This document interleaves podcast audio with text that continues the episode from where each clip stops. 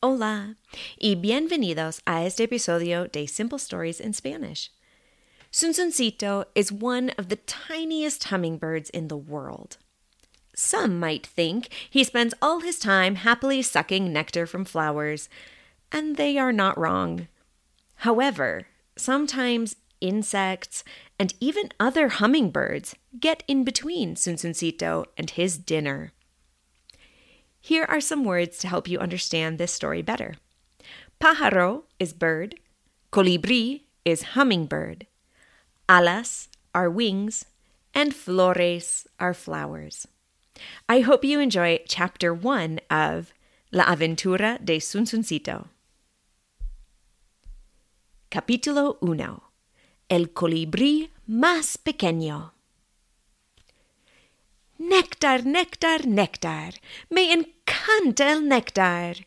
Sunsuncito canta mientras vuela de flor en flor. Sunsuncito succiona el néctar que está en las flores. El néctar es dulce. A Sunsuncito le encanta el néctar. Sunsuncito necesita visitar mil flores para encontrar todo el néctar que necesita en un solo día. Entonces, Sunsuncito vuela, vuela de flor en flor en busca del dulce néctar. Sunsuncito es un colibrí. Los colibríes son pájaros. Son pájaros especiales. Los colibríes son diferentes a otros pájaros. Son muy pequeños. Son muy rápidos. Y succionan el néctar de flores.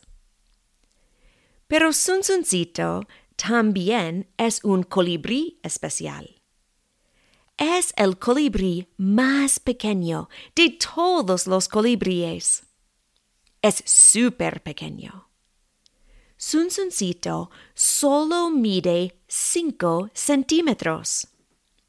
No solo es el colibrí más pequeño, es el pájaro más pequeño de todo el mundo. Sunsuncito mueve sus alas. Mueve sus alas tan rápidamente que no es posible verlas. Sunsuncito mueve sus alas ochenta veces en un segundo. Mueve sus alas rápidamente para volar de flor en flor. Sunsuncito ve una flor roja. La flor es muy bonita. Probablemente hay néctar muy dulce en la flor roja. Sunsuncito piensa y vuela a la flor roja con sus alas rápidas. ¡Zum! Cuando Sunsuncito llega a la flor roja, no para. No se sienta en la planta para comer. Sunsuncito sigue volando. Mueve sus alas rápidamente y succiona el néctar en el aire. Sunsuncito pone su pico largo en la flor. Entonces succiona el néctar con su lengua. Tiene una lengua larga y delgada succiona todo el néctar de la flor y después busca otra flor. Sunsuncito necesita succionar el néctar de un mínimo de mil flores. No tiene tiempo para descansar. Sunsuncito sigue volando. Sunsuncito vuela muy alto en el aire para ver todas las flores. Le encantan las flores. Le encantan todos los colores brillantes de las flores. Y le encanta el dulce néctar de las flores. el pequeño colibrí ve una flor amarilla. Es tan brillante y bonita como el sol. Sunsuncito quiere comer el néctar de la flor amarilla y vuela rápidamente a la flor. ¡Zun! Cuando está muy cerca de la flor, un colibrí grande se mueve enfrente de Sunsuncito y toma el néctar. Sunsuncito tiene hambre y quiere succionar el néctar de la flor amarilla. Entonces decide hablar con el colibrí. Hola, señor colibrí, Sunsuncito le dice. Yo sé que usted también necesita comer el néctar, pero esa es mi flor amarilla. El colibrí no se mueve.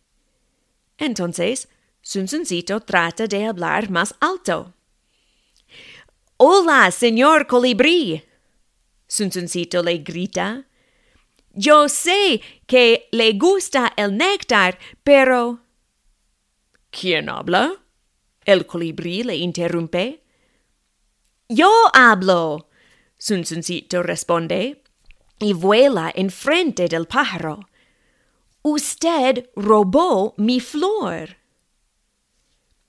El colibrí observa a Sunsuncito. El colibrí no es un pájaro enorme, pero es más grande que Sunsuncito. ¡Ja, ja! Eres súper pequeño. El colibrí se ríe. Por favor, señor colibrí, déjeme pasar a comer el néctar de la flor amarilla.